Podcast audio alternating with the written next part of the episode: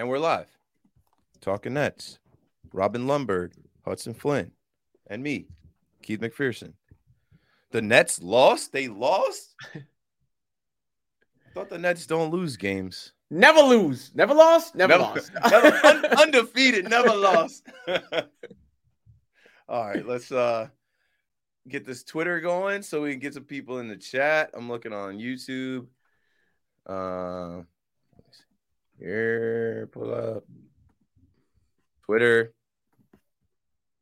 All right, let me go to my Twitter, retweeted, Talking Nets, and good. Okay. Without further ado, I don't think we have any voicemails. Um, hit the music, Alex. We're, we're, we're doing that Brooklyn Nets Brooklyn talk. Nets talk right here on Talking Nets. Brooklyn, we go hard. We go, go hard. Talking Nets. Talked by Keith McPherson, Robin Lundberg, and Hudson Flynn.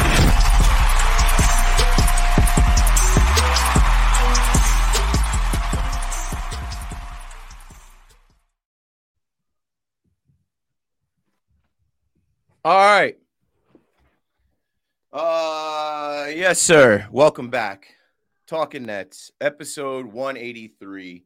It's been a long time since we've come together after a loss. Last year, I was doing this podcast after a bunch of losses. Last year, I was doing this podcast alone. Nets had an eleven-game losing streak. That shit sucked.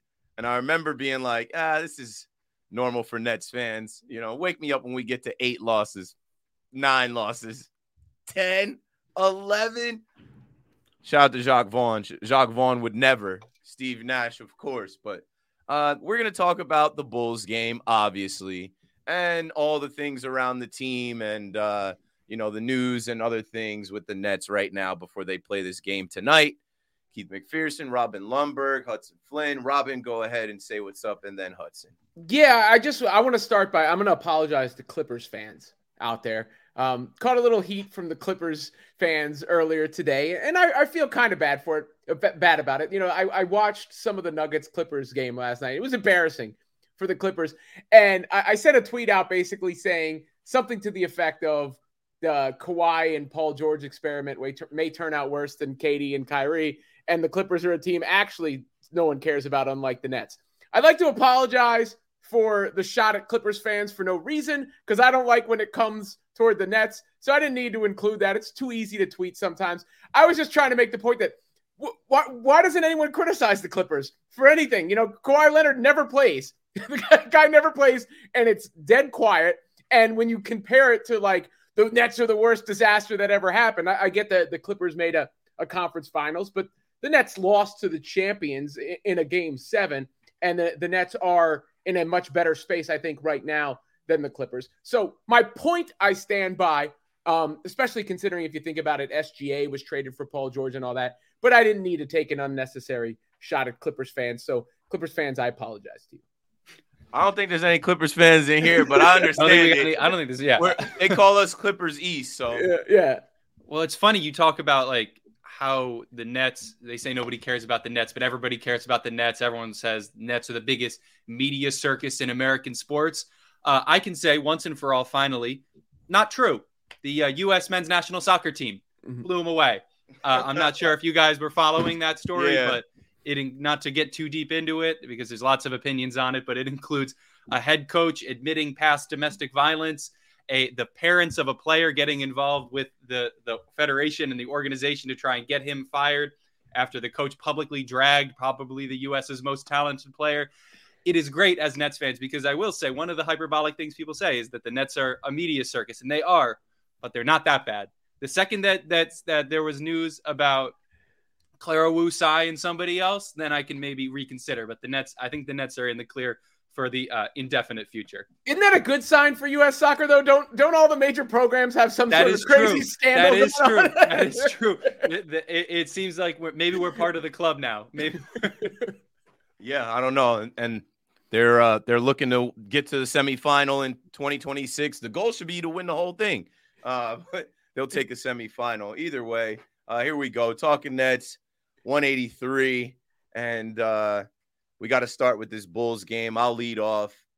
I know they say it's weak to criticize the officiating. I know they say it's weak to blame a loss on the refs. I'm not going to do that. But watching this game, this was the worst officiated game I've seen in a long time on both sides.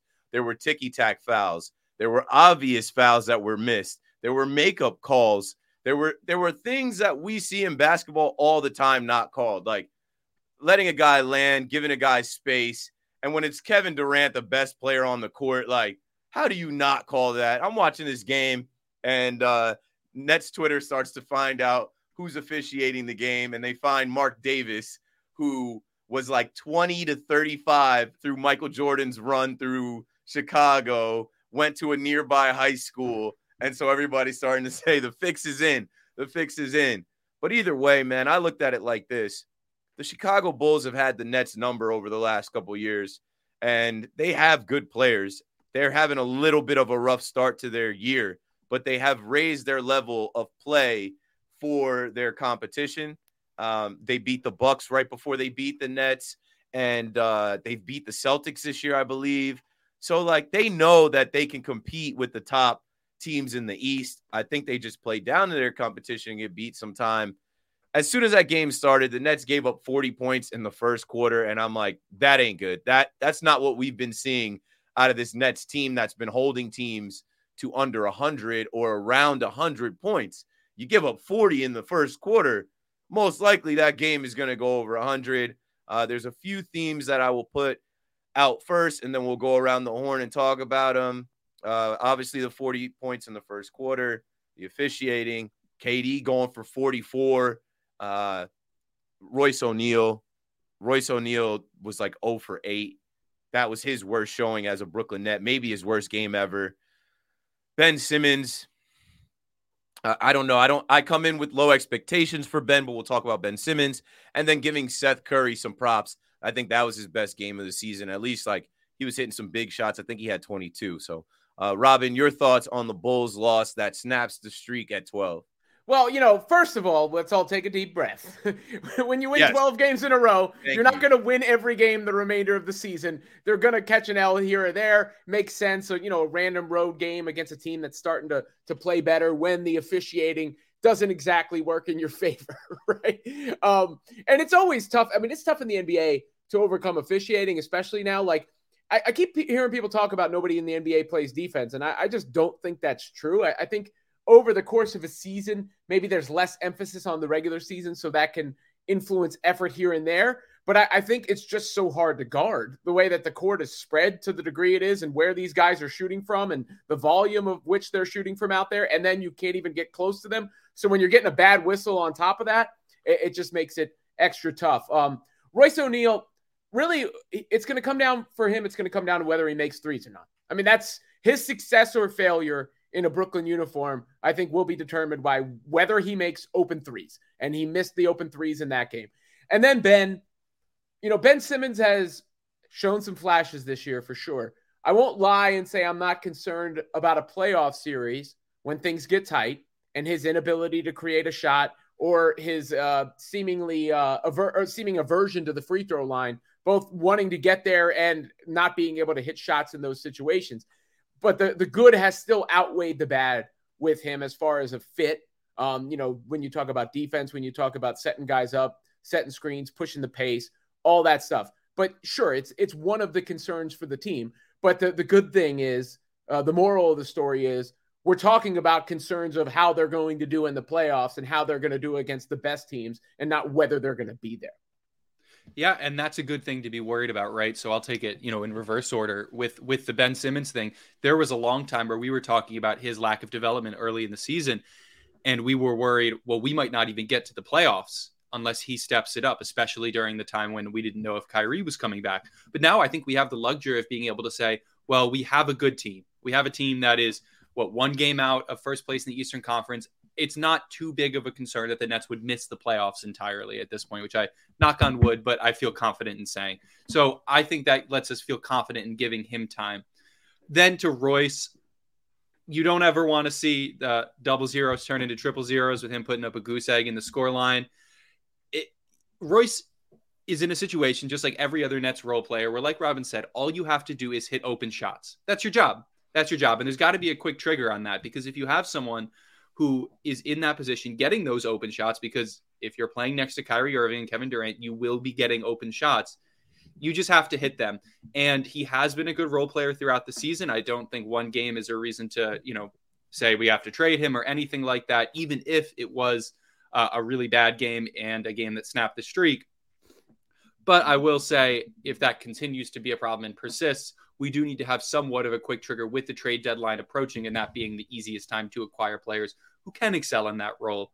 Uh, the last thing I'll say about the officiating, and I think Robin kind of hit on this, offensive coaching and offensive at basketball in the N B A has evolved at such a quick pace, along with the style of player that has begun to succeed in the N B A. And it's evolved faster than the game has evolved. It's evolved faster than defensive evolution and evolutions in refereeing. When you have someone like Giannis, and I know this is a tired topic, or even back to James Harden, it, when you have someone who is a physical anomaly like Giannis or a play style anomaly like James Harden, it becomes very difficult to call them accurately based on rules that have theoretically existed throughout the history of basketball. And this isn't a problem that's going to get fixed, but it's going to be a problem that is going to come to the forefront when the Nets may get matched up against the Bucks in the playoffs, or may get matched up against a player who is some sort of an, a physical or play style anomaly that makes Uh, calling, you know, fouls on them or fouls against them, uh, very difficult. So lots of interesting things to take away from this game. But the one thing I will say for all Nets fans, sucks to lose the win streak, but don't panic. Don't panic. Don't panic. We just getting started. Don't panic. Uh, shout out to French Montana. I heard there was a shooting at his um, video shoot in Miami. I'm like, damn, people are right at it. New year, new me. Um, what was I going to say? In defense of Royce O'Neale, he was sick. I, I know there's really no defense in the N B A. If you're available and you're good to play, you know, uh, Jordan had the flu game, and uh, guys have played sick in the past. But, like, I got to try and defend the guy somehow. Uh, Jacques Vaughn also in his postgame said, we've depended on Royce. We're going to continue to depend on Royce. He missed the first couple shots. He missed the rest of his shots. But we're going to go back to him and trust him to uh, hit those shots in the future. And I trust him to do that too. That's why they got Royce O'Neale, right? I, I said on W F A N last night, I forget who I was talking to about the Nets, and I've been getting plenty of Nets conversation on the fan. Uh, if Evan can't get it in on Carton and Roberts, I'm going to get it in on my solo show. But uh, I said with Royce O'Neale, you know, I think someone said, oh, we traded a, a pick for him. And I'm like, yeah, because last year and years past, we needed a Royce O'Neale type. Like, he's exactly what the Nets had needed. He's due for a bad game. Everybody's going to have a bad game. Like, it's okay. In the chat, I see my guy, Mister Byrne, notice. John said Royce shot forty-eight percent from three in December. It's fine. Like, basically saying, like, we know we know that that's not his regular shooting performance. That's a one-off thing, and it might be coming off um, sickness, illness, whatever. Now, the next thing I want to talk about is Ben Simmons. And I don't really care about Ben Simmons like that. Like, I do, because he's on the team. But when I see people like they just run to like trash Ben Simmons, I, I still realize we're we're not even forty games in. This guy didn't play for a long time. I just I, I go in with such low expectations for what he's gonna give us that when he is turning the ball over or missing shots or just like, you know, it I I I'm not surprised. So Uh, there's a, a theme on N B A Twitter, Nets Twitter, and, and Philadelphia Sixers Twitter about his free throws. Alex, throw up the um, graphic. So one is uh, the Nets are now one and seven when Ben Simmons makes a free throw. Like, all right, so we want Ben Simmons to miss his free throws? No. Earlier in the in the season, um, Jacques Vaughn also said, like, We, you know, we depend on Ben and we expect him to knock those down. I think they put him in the game. And I think there was a game earlier in the year where they went to the hack a Ben strategy and Ben actually hit like fifty percent of his free throws, whatever. Uh, where's the other one where it talks about, I think the month of, yeah. So Ben Simmons just made his first free throw since November of twenty twenty-two. And that was put out there, I think, during the game by Nets Daily. But like, that's what I'm saying. Like, I wouldn't even know that because I'm not paying attention to Ben like that. I'm not looking at his free throw stats like that because it's such a small factor in what this team is doing and what this team needs to do to win. But I will say this, as we're approaching this trade deadline season and now about a month until the deadline, it does make me think about, all right, people asking me, who do I want? Who's the, the big, who's the target that we should get? I'm like, we we can't get another guy that can't shoot free throws, because with Claxton, and we all have nightmares from last year, and Ben, with Haka Ben and having those two together, the nightmares we would have if we're in a playoff series and it comes down to Nick Claxton and Ben Simmons hitting free throws, and they absolutely just can't. Um, I don't know. I, I just – their free throw form, uh, we saw uh, Jeremy Sohan shoots with one hand from the Spurs. I, I don't know if they're going to adopt that type of form. Uh, I'll let you guys jump in, though. But you can't close games with both of them on the floor. I mean, you if you're just not going to be able to close games with both of them on the floor. And that's, uh, you know, probably the biggest issue on the team right now if, you, if you're projecting forward, simply because they're probably also the third and fourth best players on the team, right? So uh, I think, you know, not being able to have one or the other on the floor during crunch time, if not both during crunch time, uh, isn't ideal. But uh, again, it's it's a, a good place to be to be able to work that stuff out. As far as Royce's shooting, I, I it's hard for me to get mad at a player for missing shots, because it's not like that's an effort thing. He was still taking them. Take I'm glad the he, shot. Uh, yeah, that's take what we the, say. Take the open shots. Now, if it happens like five games in a row, six games in a row, then he can't play, right? Like that's the then it becomes a coach's decision. You can't play the guy who's never making a shot. But in an isolated game, it's not it's not like he's missing shots on purpose. So I never get mad uh, about that. And then with Ben, I, I do think, I do think it fluctuates, both his confidence upstairs and in his body. I mean, I, I don't know if those two things are related, if, if you know they, they come and go. But you see certain games where he he will put it on the floor and take it to the cup, and then you'll see other games where he treats the paint like it's, you know, a, a Shark Tank or something, and, and and quickly gets rid of the ball, and then he's just out there setting screens on offense, and that's all he's doing. I, I think it's capturing the energy when he plays really well, because if you go back to the Bucks and the Cavs games where they, they spanked both those teams, I thought Ben was excellent in both of those games. So we've seen these lull periods and we've seen these aggressive periods. And, and I don't think the luxury for Brooklyn is they don't need Ben Simmons to be what Philadelphia once hoped he would be. But they do need Ben Simmons to be a key part of what they're doing. You know, there's there's – you know, there's levels, right? So he, he doesn't have to be the franchise player, but he can't be a scrub. And, and they need him to be a contributor um, in, in the midst of what they're doing and where their goals are, if he's going to be on this team, not only beyond the, the trade deadline, obviously, but but long-term. Yeah, and that, you know, that mind-body connection is definitely something that's important. I know we're going to get to this a little later, but uh, Kevin Durant did an interview with, I, I forget who it was, but someone with E S P N. Nick and Friedel. T- Nick Friedel, of course it was, right? Makes sense. Um, and, you know, one of the things he talked about was part of why he came back to the Nets after requesting the trade was because he wanted to make sure, and he felt at the time when he came back, that everybody was aligned with their energy, with their effort, you know, towards winning a championship with the Nets. And I think that makes for a healthy locker room. And I think, you know, Jacques Vaughn also being the head coach is a large part of that. And it's so important, particularly for Ben Simmons, but I think generally for these players to have good mental health and to be in a good winning environment. And so I, I, I have a lot of faith that Ben Simmons is going to be able to develop for the next second half of the season as we approach the halfway point. And, and at the end of the day, you know, Robin, you made the point that with him and Clax on the floor, we can't not have our two best player or two of our top four best players on the floor uh, to close games.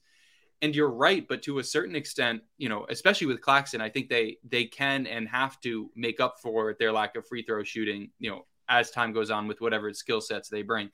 And, and I got faith that they will. I think they're both players that are developing in, in, a, pos- in a positive direction. So, you know, I think there's a tendency, and particularly among, even among Nets fans, I know Nets Daily is is kind of well known for this, of hitting the panic button after one thing doesn't go the Nets way.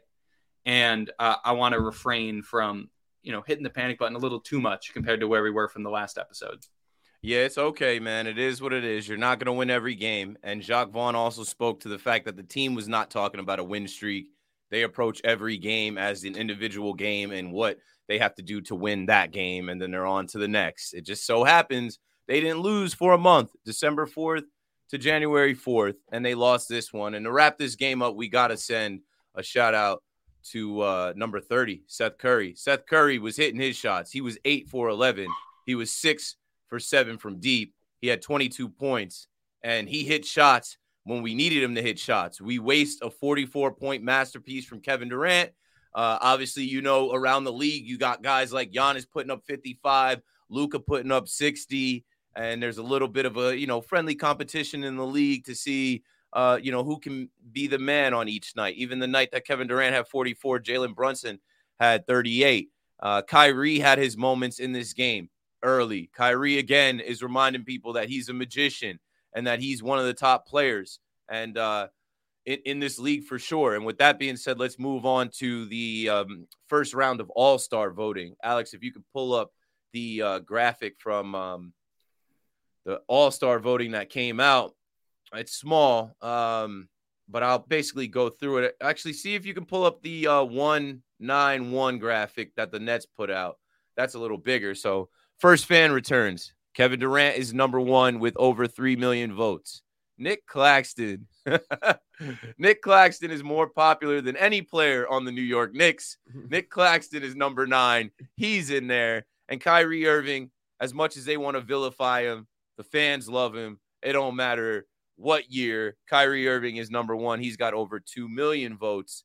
And uh, keep voting. Run it up, Nets World. We want to keep our guys at the top. We want to keep our guys uh, in there. And who knows? We'll, you know, I think I heard was did Yuta get an invite to the three-point contest? I think he's pushing for it. That's what Ian Eagle said on the broadcast, that he's he's pushing to get into the three-point shootout, and I believe he still might lead the league in three-point percentage. So that's the the argument there. That would be cool. Nets fans remember when it was just like Spencer Dinwiddie wins the skills competition, and that's all we had. That's all we had. It was uh, Joe Harris winning the three-point contest. That's all we had. That's all we had. And uh, that was good enough for us. Whatever trophies we could get, we were taking them. But, um, yeah, so now the, the All-Star voting is open, and uh, you just saw that. And I guess throw that back up. Throw up the leading the lead, leading the league graphic. I took a picture of the T V and put this up there. Um, I can't even read these. I think the images are coming up small because they're uh, screenshots from the phone. That's got to be Claxton's field goal percentage, Juta's three-point percentage. And I, is that Katie's free? Yeah, I got us up on a Bingo. monitor. So we got, yeah, yeah Clax at seventy-four point three field goal. Yuta's hitting fifty-two point one of his threes, and K D is hitting ninety-three point one percent of his free throws. I'll take it. Men lie, women lie, numbers don't. Um, there's a little bit of a lie in there. Uh, Nick Claxton, I guess, like, you know, his field goal percentage, he's only shooting uh, two, three feet from the rim. Uh, but good for Yuta. He's got a small sample size, but enough to be considered. And uh, K D from the free throw. Let's put up another graphic, the top shot maker graphic, because uh, you got to – I think this has to be talked about every week. You got to realize that – and I've watched K D warm up so many times in, in, in Barclays Center. When K D gets to his spot, um, I wish we could make it bigger. But if you look in the middle, right, Nikola Jokic is in the middle, which represents like around the hoop, right around the hoop. Then – all of the slices of the pie, all five slices of the pie are Kevin Durant, because when he gets to his mid-range spots in the paint around there, he's rising up and he's easy money. You you you know, you, you've seen this. And I've seen him literally go through his routine in Barclays Center where he doesn't miss these shots. He's he's done these reps so much. It's all footwork and timing and him being seven foot and having this wingspan and like, he just flicks the ball. It's it's literally like if, if we were dropping a uh, tennis ball into a little garbage can. It's like that easy for the guy. Well, I, I mean, I, I think one of the reasons the Nets have excelled in clutch games and one of the reasons K D and Kyrie have both had success in the biggest spots is they are both very good at taking the shots defenses want you to take. I mean, the, the whole Rockets philosophy that became the analytics philosophy that became kind of how the game is, is threes and layups, threes and layups. Mid-range is not efficient. Well, Kevin Durant takes that statement, the mid-range is not efficient, crumbles it up and throws it in the garbage with a swish because he's shooting fifty-seven percent from the floor, from the floor. And all he takes are jump shots. I think twelve percent of his shots are at the rim. He's not even shooting that well from three. I think his three percentage is down this year. It's uh, his three-point percentage is thirty-seven percent. He shot thirty-eight percent last year, forty-five percent the year before. So his three-point percentage is slightly down. So that means he is just absolutely lights out from the mid-range, as that graphic shows. So, uh, by the way, I, I think you mentioned in the last show, Keith, I, the haircut looks good on him. He, he needs to keep it clean like that. He looks even better like that. So that ball spot, K D, I, and I and I love K D and I love LeBron, but like you know, you come on, brother, like you gotta keep the keep the clean Caesar, the zero. It looks like a zero on on the blade, like the zero guard. That's the way. You have forty-four with the clean cut. Uh, keep going that route, or even Bicky, go bald like M J. That's yeah. what I've been waiting for Bron to do, you know. But K D's also been great on the defensive end, so of course he should be in the All-Star game. If you look at the, uh, they need to get rid of the positions in the All-Star game just altogether, because if you're being as equitable as possible, the five starters in the East should be Kevin Durant, Jason Tatum, Joel Embiid, Giannis, and Donovan Mitchell. You know, that's just on merit and how many games they've played. Kyrie, what about Kyrie? Ky- Look, if you're telling me I could pick a player to watch in an All-Star game, you know, it's probably Curry and Kyrie are the two guys that you want in an All-Star game. So I got no problem with Kyrie getting the votes or Kyrie playing. He absolutely deserves to be an All-Star. I think it, it shows the, the, I keep going back to it, but the global brand that the Nets have started to build, um, not only just the popularity of these players or the notoriety of these players and the fact that they're fun to watch. I mean, I think particularly Kyrie has that um, magnetism to the way he plays, while Kevin Durant, there's just nothing else to say, but this guy's an all-time great. But I, I do think, you know, you start to see with Nick Claxton getting votes, with the merchandise sales, with like the anecdotal evidence I see that the, the Nets have become, it's not a coincidence Mbappe was at Barclays Center and not M S G. Let's put yes, it that way. This Nets world has been built. It took ten years. It took ten years, but this brand has been rebranded. The New Jersey Nets, the, the old New Jersey Nets that, you know, I started rooting for, it took a while, different logos, different colors, a decade, and now they are respected in the N B A. They have superstar talent. They are a global recognized brand, Nets worldwide, wide, wide. Like, yes, I, I know in New York they want to deny it. Like, I have I have to deal with people. Oh, nobody cares about the Nets. People are still saying no one's going to Barclays Center. Have you seen the ticket prices? Right? They were back in back in like when was I, I first started really going to Barclays Center? I went in like twenty thirteen playoffs, but like around like twenty fifteen, sixteen, you could you could stand outside Barclays Center at six o'clock, six thirty, and buy a ticket for fifteen, twenty bucks and go in most games, unless there wasn't.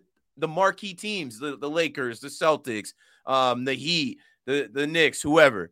If they're playing the Wizards or the Hornets, you could get in there for fifteen, twenty bucks. Now you can't. If you go look at the tickets coming up, those marquee games, you're not getting in for, I think I already said this on the pod, you're not getting in for less than one hundred fifteen dollars. And that's going to put you at the tippy top, the nosebleeds, the steep seats. Like, I wish people would stop denying it, and I think what's going to happen is the Nets have to make a run. They got to get to the Eastern Conference Finals finals this year to be fully respected in Brooklyn, year ten. Um, let's start moving on a little bit because uh, I think we're we're about to have like ten minutes left. I did want to give a shout out to our guy Big J, Jared Allen. He's number tenth, or he's number ten, ranked tenth in the voting for um, front court Eastern Conference. So Jared Allen is a superstar in his own right over there in Cleveland, and Uh, you know, he's not Super, with us. Superstar, but let's uh, maybe throwing that, that throwing that label around a little too much. he's, he's a good star. He's, he's a, star. a good good I know, player. I know against us, against us, he had some moments against us. Like I said, when he he shot that three off the side, he missed that dunk. I'm like, come on, Jay. Maybe not a superstar, but he's a star in his own right in Cleveland. He's getting more votes than a lot of other guys. So uh, moving on from there, let's throw up the uh, guaranteed contracts. Shout out to my guy Scotto from Hoops Hype. Michael Scotto writes, the Brooklyn Nets will guarantee the contracts of Yuta Watanabe, Edmund Sumner, and Markeith Morris. League sources told Hoops Hype. Watanabe has become one of the top three-point shooters in the N B A. Sumner has played solid backup point guard minutes, and Morris is shooting forty-eight point seven on his threes. So, boom, just like that. When we came into camp, I remember even media day, They, you know, those three were three of the last like five guys to get up on the podium and talk on media day. And the vibe was like, we don't know. Let's see. Um, I mean, the vibe around Yuta, I, I really wasn't that familiar with him outside of Anthony Edwards dunking on him. And uh, I didn't I didn't know if he was going to make the team. Pleasant surprise. And if you watch the last episode of The Bridge, like Yuta is great. Um, Edmund Sumner, if you read that article from Alex Shifter, I did not read it. I do not subscribe to The Athletic, and I don't have the one ninety-nine or whatever it is. I have it. I just not. I'm I'm not going to go in there and give them my card information to read the article. But it was about Kevin Durant helping other people with Achilles injuries. I think him and Edmund Sumner obviously have a connection with that. Nets took a chance on him. And Markeith Morris, um, he spoke out about like the toughness of the Nets and how other teams felt like they could punk the Nets. And, you know, he's a Philly guy, tough guy in his own right. He brought that mentality in. And I think the Nets have been a little tougher. I mean, evidence of that was how hyped I was when I saw Clax shoulder Giannis. I was like, let's go. Like, like I'm tired of letting Giannis punk us. I'm tired of nobody standing up for the Brooklyn Nets. And, uh, you know, it's good to see these guys get guaranteed contracts. That's what you want, right? You know, you take a gamble, and that's what I mean about these gambles paying off. And Yuta is especially exciting. I know we were just talking about this just uh, in the last little segment we did, Keith, but he had great representation at Media Day from Japanese media. He is. He had a ton talking, of like, if we're talking people about just for him there. Yeah. If we are talking about the Nets growing a global brand, they have the premier Japanese player in the N B A. And that doesn't mean nothing. I mean, as Americans, we may look at him and say, oh, you know, he's a, obviously he's a great three point shooter, you know, role player. But for Japan, he's he's that guy, and he's been that guy for them for a long time, back before he came to the United States and went to go play college basketball. He is he's a massive part of what the Nets are doing and, you know, growing their global efforts. So it, it all comes down to, you know, on one hand, obviously he was a good signing, but the way that players, you know, like that can grow the Nets stature is huge. And, you know, not just to kind of cap off that conversation, it feels like you got to wrap it up with a win, with some some sort of a deep run into the playoffs. I think that's that's where the Nets are at now. You can't you can't have this global brand with no winning to back it up. Well, Yuta's an important part of what they're doing. I mean, when you, you see he has – I get worried about his hamstring thing. You know, like it, it keeps popping up where the hamstring tightness, because when, when it comes to guys, he's on the first hand when I'm counting guys who I think are most important for the, the playoffs, if we're being real about it, because of his size, his energy that he brings, you know, his rebounding. He, he really rebounds better than a lot of guys on the team, I think. And, Nets and got hurt when he was in early foul trouble against the Bulls. The way he he knows how to play, right? He plays off of guys well. And then, obviously, he, he's been hitting the open shots, which, you know, there are going to be some corner threes that come his way in, in big spots. All right, so as we're on our way to wrapping this up, let's pull up the status report, the injury report uh, for tonight's game. The Nets will take on the Pelicans in New Orleans, seven thirty on E S P N, a nationally televised game. And if you guys remember, uh, with um, you know, K D's whole trade request and all of the uncertainty, you know, the Nets got pulled from a lot of the national spotlight that we had last year. Uh, here's one tonight. T J Warren, uh, hope T J Warren gets well, and I think at questionable they expect him to play, but left rib contusion. I think he suffered that in the last game. Um, he did. We we need him. We need him right. He's a guy that can hit shots. Um, but on the other side, and obviously for for us, the rest of the names: uh, David Duke Junior, Kessler Edwards, Day'Ron Sharp, Alondis Williams. G League doesn't matter. They're out. Um, but I think, obviously, we know Gian, not Giannis, Zion is out. Obviously, we know Zion is out. But uh, Brandon Ingram has a toe injury, and he's been listed as out as well. I don't know if they've changed that. I'm trying to he's look. Still, he's still listed he, as he, out. He's out. So, so in my opinion, I know the, the Pelicans are a better team this year, but this should be a win for the Brooklyn Nets tonight to get right and to start the next win streak. Um What are you guys thinking about uh, matching up against uh, the Pelicans tonight on national television? I agree with what you said. Uh, the Nets need to win this game. You know, like this is the type of game against an undermanned team. If you're the, what we think they are, you win. Uh, that's thought number one. Thought number two, I took some of these bets. Uh, if you want to look into it, y- uh, Yona, uh, Giannis Valanciunas over props today um, might be a good idea. On his threes? Uh, on on everything. On everything. Because you know he's, he's just gonna, you know he's the, off on the Nets. Yeah, he's, he's the kind of player that goes off against the Nets, and he's going to play more because Zion's out of the lineup. So that's just a, a little bit of advice. If, if it go, goes against... That's free. That might be free money. money. Yeah. That might be free money. I, I just think the Nets got to win because they got punked by the Pelicans in the first game of the season. Yes. We that was there. real bad. We were all there yeah. in attendance. That was, I that was terrible. We, we, I, yeah, we... we that put a, that put a bad taste in our mouth for the for the start of the season. That was terrible. We gotta, I think we just gotta get him back for that. Yeah, Herb Jones. I'm like, damn, these guys are getting beat by Herb Jones and C J McCollum. Uh, tonight, I expect some revenge and a little bit of a different vibe. The Pelicans have a good record. I think they're three in the East with twenty-four wins. Let's see, yeah, third in the East, twenty-four wins. They're twenty-four and fourteen, but they're without two of their starters and top in the in the West, obviously, or in the West. Excuse yeah. me, I'm I'm uh, very dyslexic. I do that all the time. I'm literally on podcasts and radio all day I, talking I, I and I like. Didn't think I didn't think that you didn't know, but I, you know, right. It's just yeah, like this guy said the Pelicans are in the East. Does he think because yeah. they're in Louisiana that they play in the East? No, I know what conference division. Like, trust me, I know all of that. But yeah, uh, and they're a game out of first in the West. Yeah, that's another thing too. Uh, I wanted to mention, I saw Robin talking about, I I, I mean, we he got ahead of uh, the Nets actually beating the Bulls. But if the Nets would have beat the Bulls, then they would have had the best record in the league or been tied for the best tied, record. Tied with Boston. With Boston. And that's, hey, we're right there. We're right there. Like, you're not going to win every game. Streaks are going to end. Nets fans got to chill. And I'm, I'm glad, I said in our in our group chat before we podded, I'm glad we didn't pod yesterday because from the time the Nets lost that game into the, the Twitter spaces, which I couldn't stay in any of those Twitter spaces, and then the conversations that I saw in between the threads, I'm like, you would think we just got swept game four again. Like, chill, everybody relax. The Nets are just fine. They're going to get right.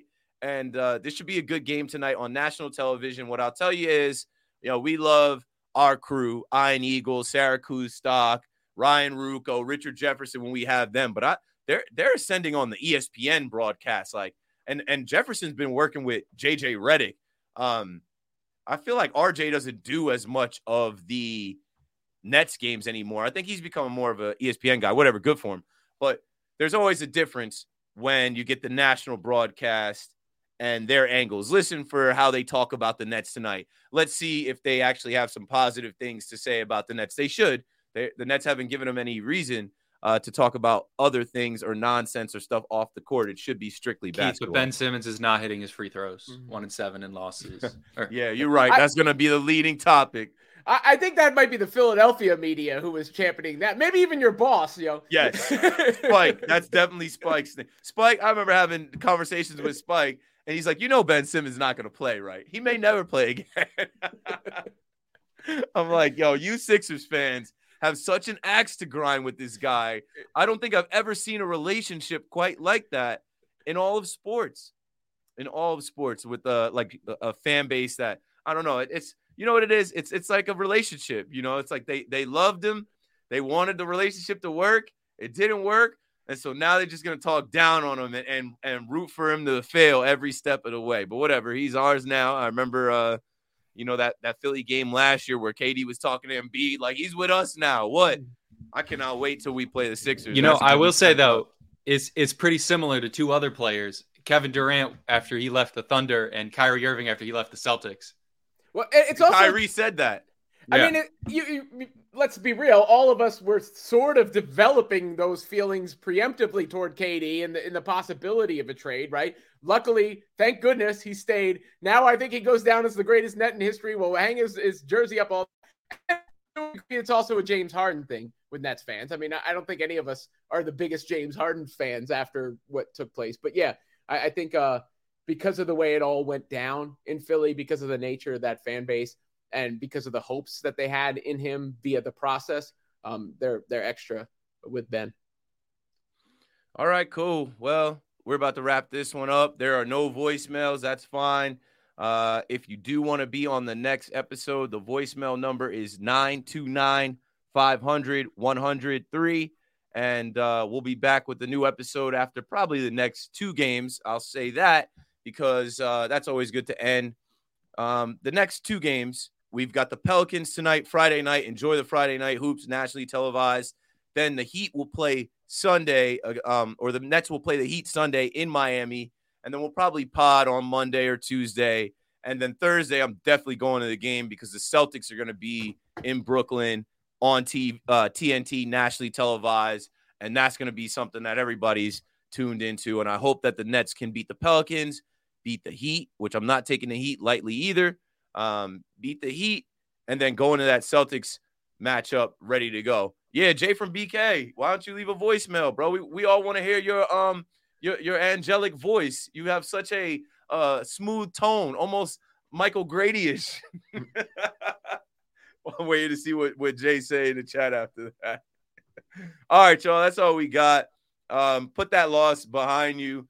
You're gonna lose games, and you're you're Nets fans. You've lost plenty of games. You've sat through plenty of losses. Like, it's really not that big. I know we made it that big because of the uh, officiating and the uh, the defense or lack thereof, and the missed shots or whatever. But it's the N B A. You're gonna have an off night, especially on the road in someone else's building. Um, especially when the uh, when the refs have Bulls money line. But that's all we've got. Thanks for watching. Hit like on your way out. Um, subscribe to the pod, follow us on Twitter, Instagram, all that. Let's go Nets. Let's go Nets. Brooklyn.